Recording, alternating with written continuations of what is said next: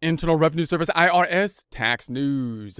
IRS wraps up its 2021 quote dirty dozen end quote scams list with warning about promoted abusive arrangements. IR 2021-144 July 1st, 2021 Washington.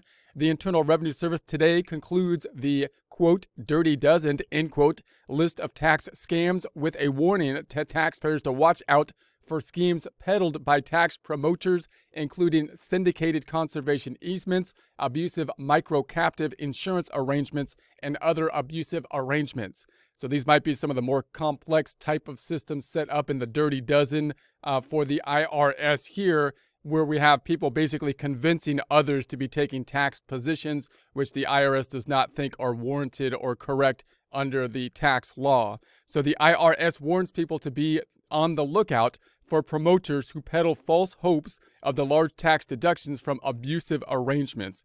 These, quote, deals, end quote, are generally marked by unscrupulous promoters who make false claims about their legitimacy and charge high fees to boot.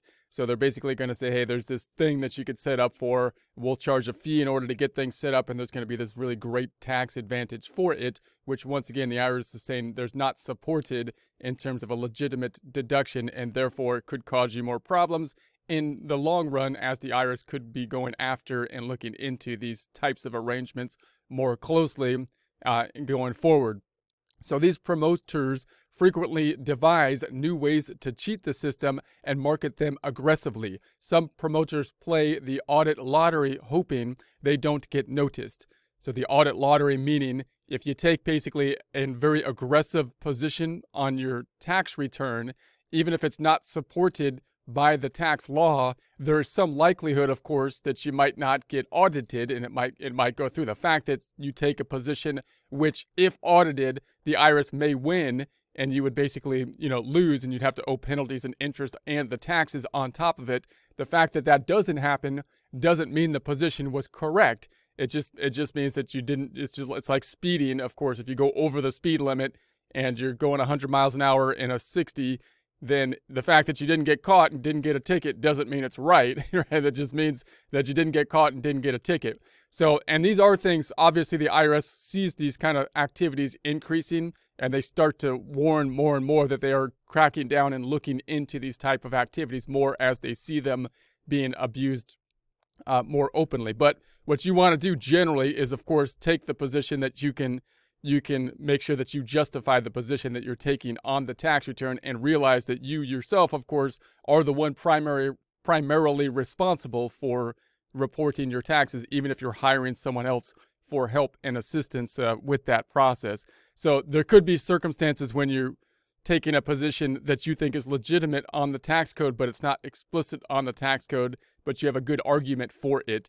But if you're taking, of course, positions where it's clear that uh, that it's not a legitimate position, then you want to basically avoid that that type of position. And these people that are dealing with those types of things often are trying to hope that they're going to basically keep on going as long as they can without being you know caught up due to the fact that uh, like I say everybody that speeds you know only only a percentage of the time are you actually going to get a ticket for it. But again the IRS is increasing that that time as they look into many of these types of things. So in any case to fight the evolving variety of these abusive arrangements the IRS recently created the Office of Promoter Investment uh, Investigations the OPI to focus on participants and the promoters of abusive tax avoidance transactions. OPI coordinates uh, service wide enforcement activities. The best defense for a taxpayer's approached by a promoter is to show caution.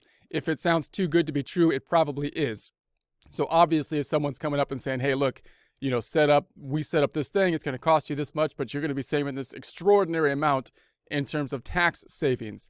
And if it's the whole thing is set up just to have tax savings, then that's usually not a good thing, right? That's not, you know, taxes obviously can help you determine what decision you should be making. But if you're making a whole financial transaction simply for the reason of taxes, that's usually could be you know not not good right? It, it, it, should raise a red flag that something doesn't seem quite right there. So these aggressively marketed abusive arrangements wrap up the irs's annual quote dirty dozen end quote list and include the following. You got the syndicated conservation easements. Now these are things that the irs has been basically vocal about that they're actually looking into more aggressively. So again when these kind of things start out you might have more of them that do basically not get audited and whatnot. But then, of course, as the IRS zeroes in on them, you're going to have a higher percentage of them that they'll look into. Also, note that if you're taking an extremely aggressive stance, usually the statute of limitations for the IRS to come back is like three years. But if you're com- if you're committing basically fraud on the tax return, then those limitations basically could go out the window, and they can come back. You know, they can come back. You know, later over that and and question you about something that happened years ago if they believe that uh, you know you took a basically fraudulent position on it. So in any case, a syndicated conservation easement promoters take a provision of tax law for conservation easement and twist it through using inflated appraisals of underdeveloped and uh, land and partnerships. So obviously, kind of the part of the problem here is these inflated appraisals.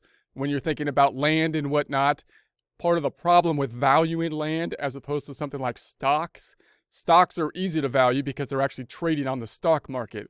But land is going to be something that's unique. There's no two places of land that are going to be the same. And so the only way to get a valuation on it is to appraise it, which is an estimate. And if you get, you know, dishonest appraisers that are making very aggressive estimates, then you could end up with estimates that are way out of touch with reality and then taking tax positions basically on these on this kind of lie of an appraisement, which is the problem, you know. So these abusive arrangements are designed to game the system and generate inflated and unwarranted tax deductions, often by using inflated appraisals of undeveloped land and partnerships devoid of a legitimate business purpose. So again, you got a partnership. I mean, if the legitimate, if the business purpose of the partnership is to get is to get illegitimate tax deductions, the IRS is most likely taking the position there that that's not that's not a business purpose, right?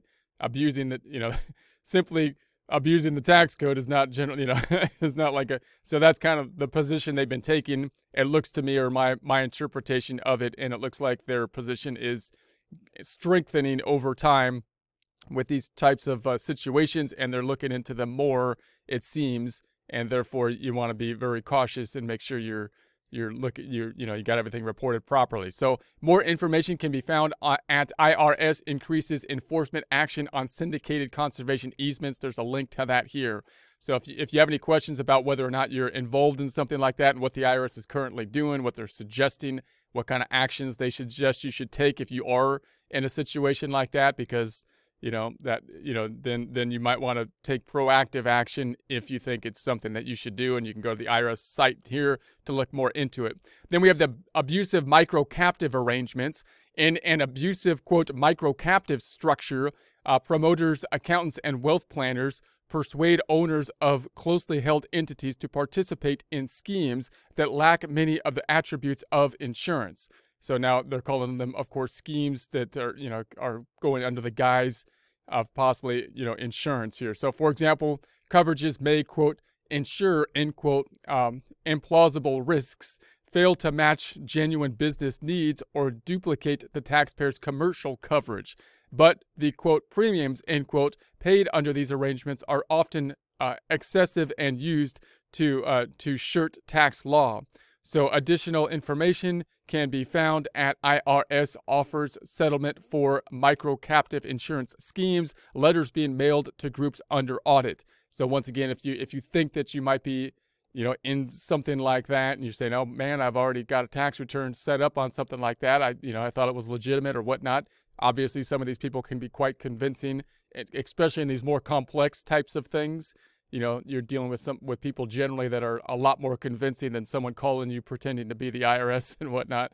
So uh, if you have participated in something like that, then you might want to say, okay, what is the IRS doing about it? What do they recommend about it? How can I, you know, take action proactively, which is usually beneficial uh, in this case. And again, remember that just because you they didn't question something on your tax return and they gave you the refund that you requested doesn't mean that it's not going to be questioned. I mean, you got three years on the statute of limitation, so it's possible it could be audited later, especially if you happen to be in an area where the IRS is focusing, uh, like they are in some of these areas clearly.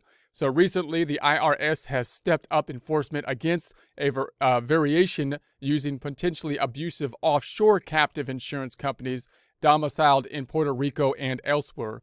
So then we have the potentially abusive use of the U.S. Uh, Malta tax uh, treaty. Some U.S. citizens and residents are relying on an interpretation of the U.S. Malta uh, income tax treaty uh, to take to take position that they may contribute appreciated property tax free to certain Maltese uh, pension plans, and that there that there are also no tax consequences when the plan sells the assets and distributes proceeds to the U.S. taxpayer.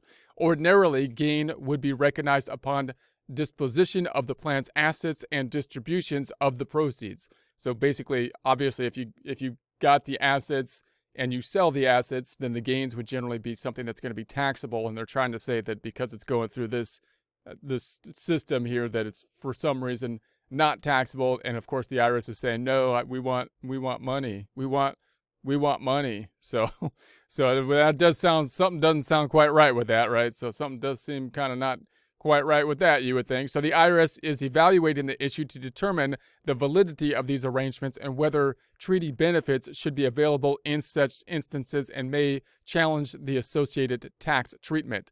So it looks like the IRS kind of has that in their sights that they're going to be aiming at. I, I, don't. It looks like they may not have been doing quite as much building of, of cases as they have in some of the prior two that we've looked at. So you you know obviously we'll see later on see the court cases. As they start going after these people they'll start to build a precedent and see and if they start winning because the other people could fight back right they could say no i think it's a legitimate position under the law. You may not like it irs but that's what it is.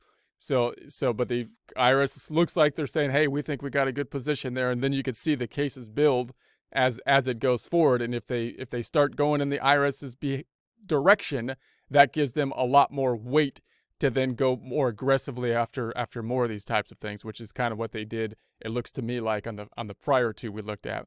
So then we have the improper claims of business credits. Improper claim for the research and experimentation credit generally involves failure to participate in or sub- substantiate qualified research activities and or satisfy the requirements related to qualified research expenses. To claim a research credit, taxpayers must evaluate and appropriately document the research activities over a period of time to establish the amount of qualified research expenses paid for each qualified research activity. Taxpayers should carefully review reports or studies to ensure they accurately reflect the taxpayer's activities. Then we have the improper monetized installment sales so we have promoters and taxpayers seeking to defer the recognition of gain upon the sale of appreciated property and organize an abusive shelter through selling them monetized installment sales. These transactions occur when an intermediary purchases appreciated property from a seller in exchange for an installment note, which typically provides the payments of interest only, with principal being paid at the end of the term. Uh, and this arrangement, the seller gets the lion's share of the proceeds, but improperly delays the gain recognition on the appreciated property until the final payment on the installment note, often slated for many years later. So they're basically saying, you know, they're trying to defer the gain of the property by setting up this note that has a big giant balloon payment at the end and basically interest payments on it and and they're basically saying that because we set up the note this way and the payment's not going to happen until later it, you know it's not going to be a recognized you know sale until that payment happened. But the IRS's position you would most likely say no you don't get to defer defer it way out because we want our money now and whatnot. So they're going to most likely take the position that no you made the sale when you made the agreement and uh, and we want we want we want taxes or something So, and again, obviously, it looks like, of course, the arrangement was set up that way clearly to defer the taxes. So, we'll see more about that. We'll see if the IRS, you know, pursues those and what they what they come up with with that one. The IRS continues to to pursue actions against promoters of these schemes as well as the taxpayers who participate in them.